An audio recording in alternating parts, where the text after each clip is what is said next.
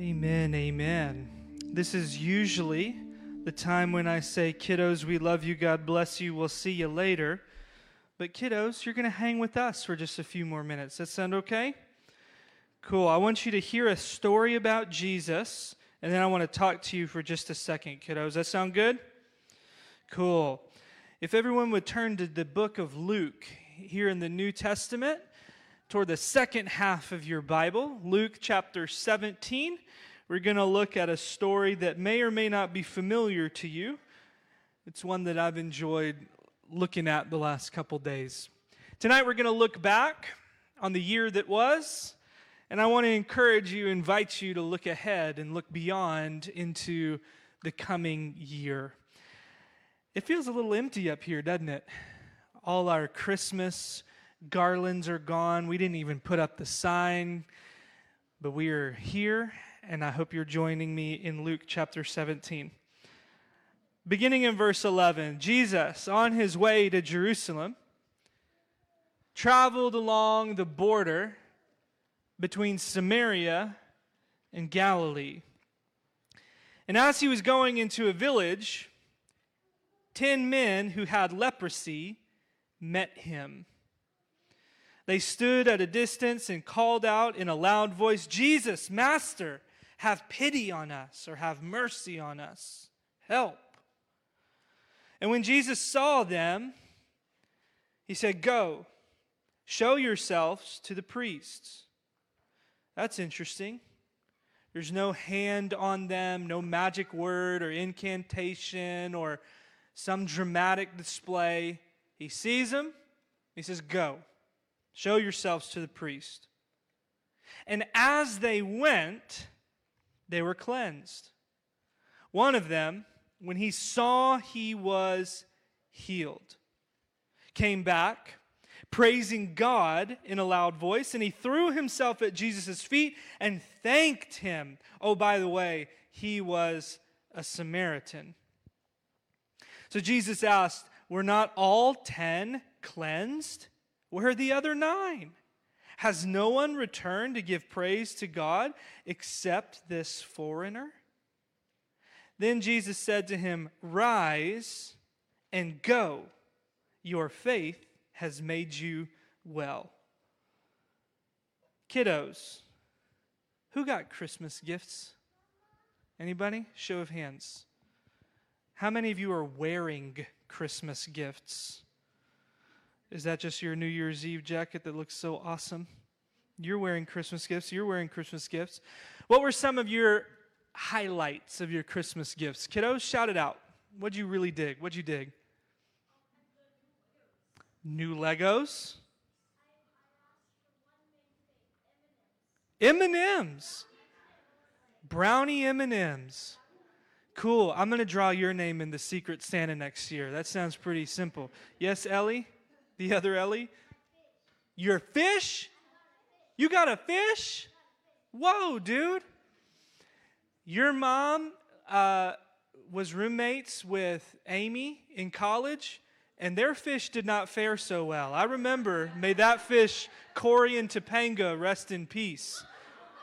Yes, Cohen, what was your Christmas gift highlight? What's that? Rollerblades. What up, Knox? You got a birthday too. You got double stuff. Same thing? Whoa. Whoa, mama. Nice. I want that for Christmas. Anybody else? Highlights from your Christmas gifts? J- yes? Say, tell me, what'd you also get? Awesome. I don't think, I think that check is going to bounce. Wendell. Sour Patch Kids. Did y'all get any Mario stuff, Henry? Maybe. Right. Cool. Jacob, what's your highlight? A new desk chair? A new desk and chair. Awesome. Very studious from your professor, dad, and school counselor mom. Awesome. Now, let me ask you this so you guys got these gifts, which means you opened these gifts, which means someone gave you gifts. So when you opened it, what'd you do next? You played? Is that it? What did you do after you opened it? What's up? Eat. That's brownie M&M, girl. What did you do? Did you eat your fish?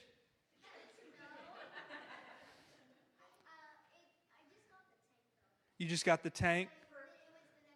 Was the next one? So, what did you do after you opened your chair and your desk?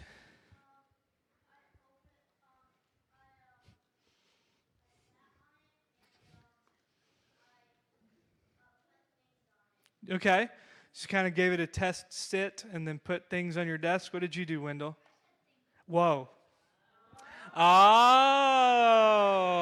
Oh. That was a long way from my intro to get there. did y'all hear what he did? He said, Thank you. Hey, kiddos, what did your parents tell you a hundred times? When we go in there and you open this up, you look the person that gave it to you in the eye and you say, What? Thank you. You say thank you when you get a gift. This is what we had to coach our children on. This is what we had to remind them about. When you get a gift, sometimes it's so exciting, it's so awesome. You want to sit on it, you want to eat it, you want to play with it, and it's hard to remember to say thank you. Let me ask you this kiddos. Do you think God gives us gifts? Yeah. It's not always things like brownie M&Ms, but I guess it could be. What are the kind of gifts that God gives us? What's up? Hope, life. Sounds like our Advent videos. I love it. We said some of those thank yous earlier. Y'all said friends, family, health, teachers, right? These are some of the gifts that God gives us. He puts us in a place, He gives us life, He gives us bodies, He gives us friends and community and people to walk with. So, how do we open up those gifts, receive those gifts? How do we say thank you back to God, kiddos? Do you know? Praying. Praying. Like we just did earlier. Now, I want to show you another way to say thank you to God. So, can I get the Kemper young men to help me? While I talk for a minute about turning back to say thank you to God for the amazing gifts He gave, I want you to perhaps write a prayer as a thank you note. They're coming around with color uh, thank you notes that you can color, that you can write in. And I would love it if you could end the year thinking about the good things that God gave you. And if you can't write or spell, could you draw a picture? Could you color the front? And because I've got a few of them, maybe you can have an extra one, and maybe you can write it to someone who's done an amazing gift or amazing thing for you this year. Kids, raise your hand if somebody's helped you or said a kind word to you or been a good help in a time you needed it this year. Maybe there's a few extras and you can raise your hand and say, Can I get one of those extras? And maybe you can also write one to a person. Adults, at the end of our time, I'm going to encourage you to write your own version of a thank you note. And as we shift gears now, I want to jump back into our story for the next few moments. And I want to encourage us to be the kind of person that comes back and recognizes the good things that God has done. But what's more surprising in our story? The fact that nine healed lepers kept walking, or the fact that one of them came back? Because I think if we're honest, lepers who were staying on the outsides of a community. They were separated from their families. The moment they have a chance to reunite with them, they're out of there. So, is it more surprising that nine kept going, or is it more surprising that one actually had the sense to put the wrapping paper aside, look Aunt Karen in the eye, and say, Thank you? But of course, in our story, they come back to the one who mediated the power and presence of God with a word spoken and a step of faith taken. What's more surprising, that nine kept on walking? Or that one actually turned back, looked back, and recognized the giver, not just the gift. Remember that 10 cried out, asking for help. Remember that all 10 were seen, recognized, noticed, not avoided by Jesus. Jesus was on his way into a village. He was on his way to Jerusalem. He could have done what so many of us do when we're faced with a need in another person and we just keep on going. No, 10 cried out, 10 were seen, and then 10 took a big step to go. Can we understand what a huge step that is? No one could have healed them. No priest could have done this. And then Jesus says, uh, Yeah, go present yourself to a priest. And they had enough trust to turn their back on Jesus and start walking toward the priest. So before we count out the other nine, let's commend them for taking a huge step in trusting Jesus' words. So, what separated the one that came back from the nine that kept on is he looked beyond the gift toward the giver. Here's the big idea for the next few moments we have look back long enough to look beyond the gift toward the giver. It takes a few days in the teens to be grateful for the house we took for granted, or the pipes we took for granted, or the heat we took for granted or the gifts under the tree we took for granted. But when you look back long enough, you're able to see beyond the gift, and we say, oh, yeah, thank you because I couldn't have willed that. I couldn't have done that. I couldn't have healed that. I couldn't have strengthened or encouraged that. So they're bridges, if you will, to look beyond the good thing to the giver of every good and perfect gift, as James says. So we want to look back tonight and we want to look beyond. That's the practice. That's why we kept coaching the girls look at the tag, see who gave it. then open it, then thank before you rush off to the next thing. The story, the first thing, as with any story in the Gospels, where matters. Where it happens matters. It's on the border.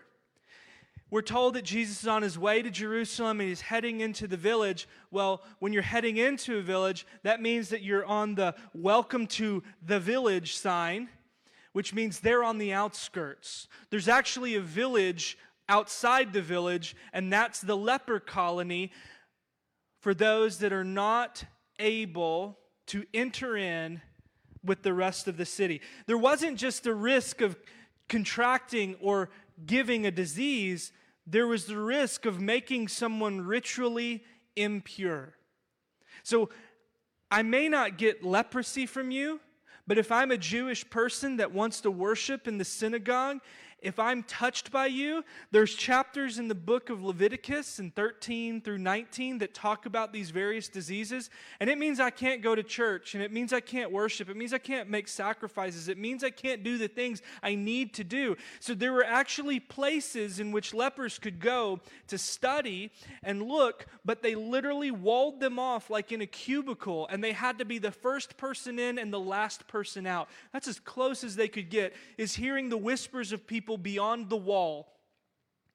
They were on the border, socially cast off from the rest, religiously unable to participate in the worship of God. But also, where matters because this is on the border of Galilee and where? Samaria. Samaria, the Samaritan. Now it's a good Samaritan. This outcast became an example in the famous story that Jesus told. But the Samaritans were the ones that kind of mixed and mingled over generations with people that didn't worship the right way and they didn't worship the right God. So they were these like like traitors, they were different, they were other. And Jesus seems to love to inhabit these uncomfortable spaces with uncomfortable people. He sees them on the border culturally, religiously, socially. And I think he sees you also. Because you're on the border of a new year and you've been kicking around like, do I tell that person, my partner, my friend, that I'm really going to try that diet? Or are we going to want to go out to eat in a few weeks and I don't want to have to order that stuff? You're on the border of new intentions and hopes. You're on the border of a new blank, whatever, opportunities, habits, and he sees you there. And I think he might be inviting you to take a step. These guys took a big step, which leads to this second point here. What are you asking for? Even if the, he sent them to the priest, the priest couldn't heal them. The magician in town may have tried and failed. There was nothing they could do. There was no infusion therapy, no uh, antibiotic cream. They were just there finding support in one another.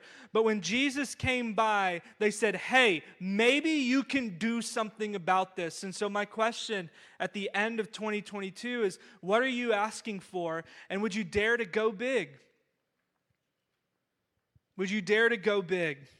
That's a big ask. Heal us from this disease. Are we afraid to ask for big things? I am. I'm afraid to ask for big things because I want to protect my heart and hedge my bets if I don't get what I ask for. But the thing about looking beyond the gifts to the giver is to look close enough, to pause long enough to recognize that I may not have what I want, but He's given me what I need. And to pause long enough to look beyond the gift to the giver means that I'm going to take a step toward the priest and another and another. And even though it's gradual and even though it doesn't feel right, maybe in the process and only afterward, I'm able to look back and see I may not have gotten the magic word or the incantation or the healing from the hands, but I found that a few steps down the road, because I was able to walk in faith, because I was able to keep going, I realized that that was the way that He's used to form me, to heal me, to shape me. Maybe we're not asking consistently. Or are we keeping our eyes open for answers? I've talked about this a lot, but seeing Carla's mom here with us at our Christmas Eve gathering reminded me again of how she would keep these prayer journals and she'd write in her prayer requests. And there was just page after page after page, but she wouldn't leave it back on page one. When she recognized an answer to prayer, she'd go back and she'd circle it. And so these prayer journals were filled with big asking, but they were also filled with circling. They paused long enough and looked back to say, oh, yeah, that thing that was so scary in February. All of a sudden, here it is, December 31st, and He's brought us through. He's brought us to this moment. We may, we may not be there completely yet, but He's taken us each step of the way, and I found the skin disease starting to clear as we walk. I brought this silly little uh, timer. I was going to say hourglass, but this is from a board game, so it's really like a two minute glass. And what's funny about this, and maybe it's because it's New Year's Eve, I've been thinking about this when I'm talking about pausing long enough, looking back long enough, looking beyond the gift to the giver. Because when you were to stand like right about here, or when you're busy playing the game, you don't notice the grains that are falling. But if you really paused and brought it close, you can see each grain coming through.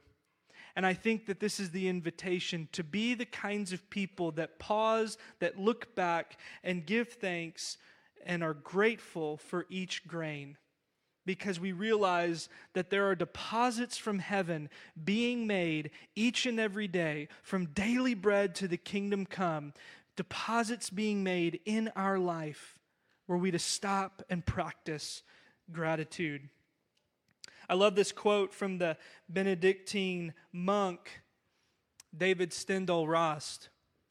He's done some pretty interesting TED Talks, and he talks a lot about gratitude and gratitude being the heart of prayer. And he says this it is not joy that makes us grateful, it is gratitude that makes us joyful. Do you see the difference? When you're experiencing joy, you might think, This is great. I want to feel this all the time. But that in and of itself doesn't make you grateful. You might say, I'm grateful that I'm feeling joyful in this moment, this deep sense of all is well. But the kind of thing that leads to joy is gratitude. It's gratitude that makes us joyful. What do you think of that? What do you think about what 2023 could look like if you made gratitude a habit and the heart of prayer? You've heard me say this quote before from a pastor in Harlem. His name is Jose Humphreys. He says, What if our openness may become the penultimate material for miracles to take place? Y'all know that word penultimate, the next to last thing. What would our 2023 look like if we were open enough to ask big and to take a step toward the priest, trusting that he might be at work even when it doesn't make sense?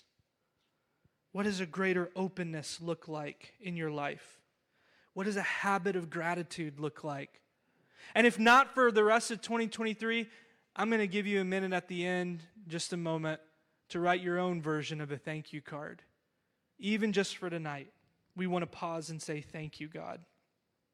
Finally, going back to that slide before, the last bit I want to talk about from this story is not just where mattering, but who mattering. Jesus is pretty wild. And he's always upending the expectations of the religious right people that know the right theology, they have the right relationship, they do the right thing. And then he goes and elevates these outsiders as examples. He's done this in the story famously called the Good Samaritan, but he's done it in real life too. Because God always has a habit of taking these people that we thought were just outside the reach of God. And then Jesus says things like, Blessed are the poor in spirit, blessed are those who mourn. Those ones that you thought were outside are actually nearer to the kingdom than you could ever imagine. The Beatitudes are about geography, and even Samaritans can be close to the touch and care of God. Remember that all 10 took that big penultimate step toward the priest. They took a big step. All 10, we want to commend them. All 10 were healed. But Jesus elevates the one who came back. And Luke, in the NIV version we read, add that big old N dash, the M dash, the big dash that says, oh, yeah, he was a Samaritan. So every Jew that would offer the sacrifice for their skin cleansing is feeling their skin crawl because you want, you want to know something? The Samaritan wouldn't have even been allowed to see the priest if he got there. There were signs on the outside of the temple that says no alien or no foreigner can go beyond this point or they would risk the penalty of death. When Jesus turns the tables, that's in the outer side where the nations could gather. So I wonder if he turned back, not just because he was grateful, he turned back because he realized I wasn't going to get let in that temple anyway. But it's almost like he didn't need a priest to examine him, as the law says. He examined himself and he goes to the feet of Jesus, and he wasn't even fully aware that he was actually at the feet of the place where heaven and earth met in the person of Jesus, the Word become flesh, God with us. Who matters? Yeah, even a Samaritan. Yeah, even our homeless friends. Yeah, even that lost cause person. But would you ask for God's kingdom to come? Would you ask for God's movement? He's able to draw near to Jesus. And if he can, you can. And if Jesus did that for him, maybe he can do something amazing for you. So look back. Thank God. Come and ask. And look beyond the good things he gives toward the giver, just like this one Samaritan did. So I'll close with these questions and an invitation. What does greater openness in your life with God in 2023 look like? I feel like I spent the last six months or more kind of in this space of like, I'm kind of in a fog. And I realized, is that really a funk or a fog if it's like half a year? or maybe I need to open my heart and open my mind and imagination to some kind of revived, reimagined, reinvigorated step with Jesus. What does greater openness in your life look like? Secondly, what's in your thank you card? Let me ask you some side questions for this. What is the biggest capital T thank you from 2022? What's your biggest thank you? Like, what's the thing that tops the list? Would you tell God about it? He'd love to hear it. Another side question from this is what haven't you said thank you to God for?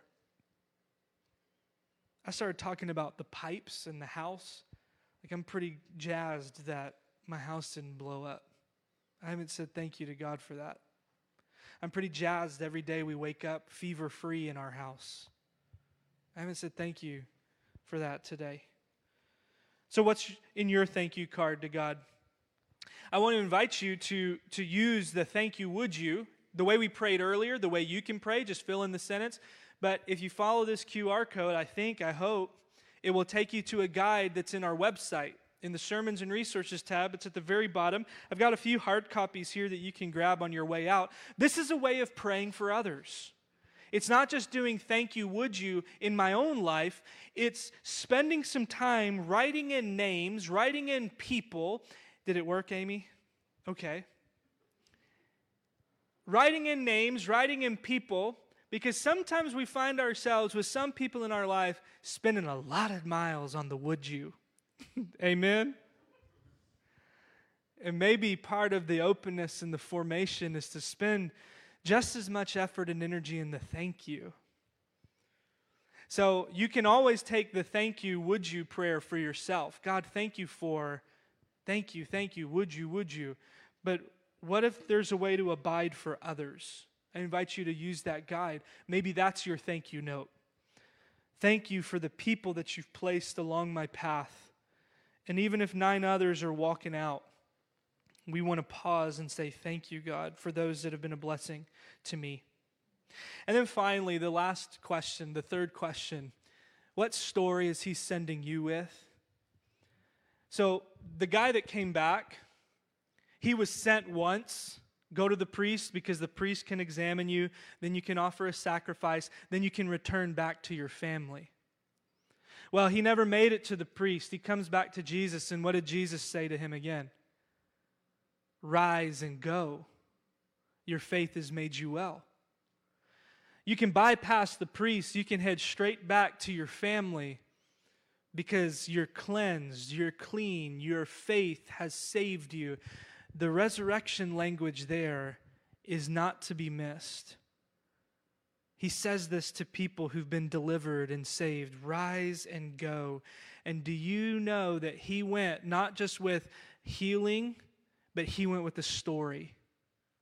What's the story you're telling about 2022? I found myself doing this like an hour ago. How was Christmas? Well, we're here. We made it. That's not a great story. It may be a true story, but what's the story I'm telling about 2022? You know what? My story I want is that God is sending a light to dissipate the fog that I've been experiencing. That's the story I want to tell. That's the story I think He might be sending me with. What's the story that He's sending you with? Who needs to hear what God has done for you?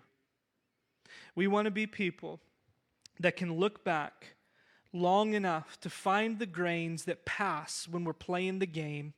We want to look long enough and say, I am so grateful for this little grain. And I'm so grateful not just because I got brownie M&Ms and goldfish and that are wonderful things.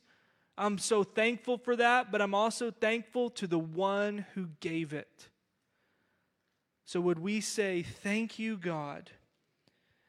in our cards, with these guides, or in a quiet moment this evening in prayer? we want to look back and say, Thank you, God, for bringing us through to this place, to this moment.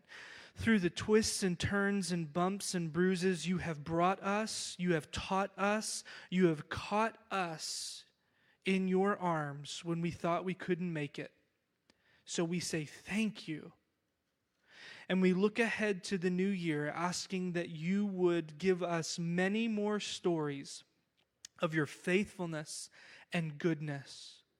And as Isaiah said in the passage we heard, that just so powerfully struck me. It was not some messenger or angel, it was your presence that saved us. So may your presence go before us and behind us, and hem us and seal us in, that we might know that you are with us and within us, that you'll never leave us nor forsake us. And we pray this in the name of the Father and the Son and the Holy Spirit. Amen and amen.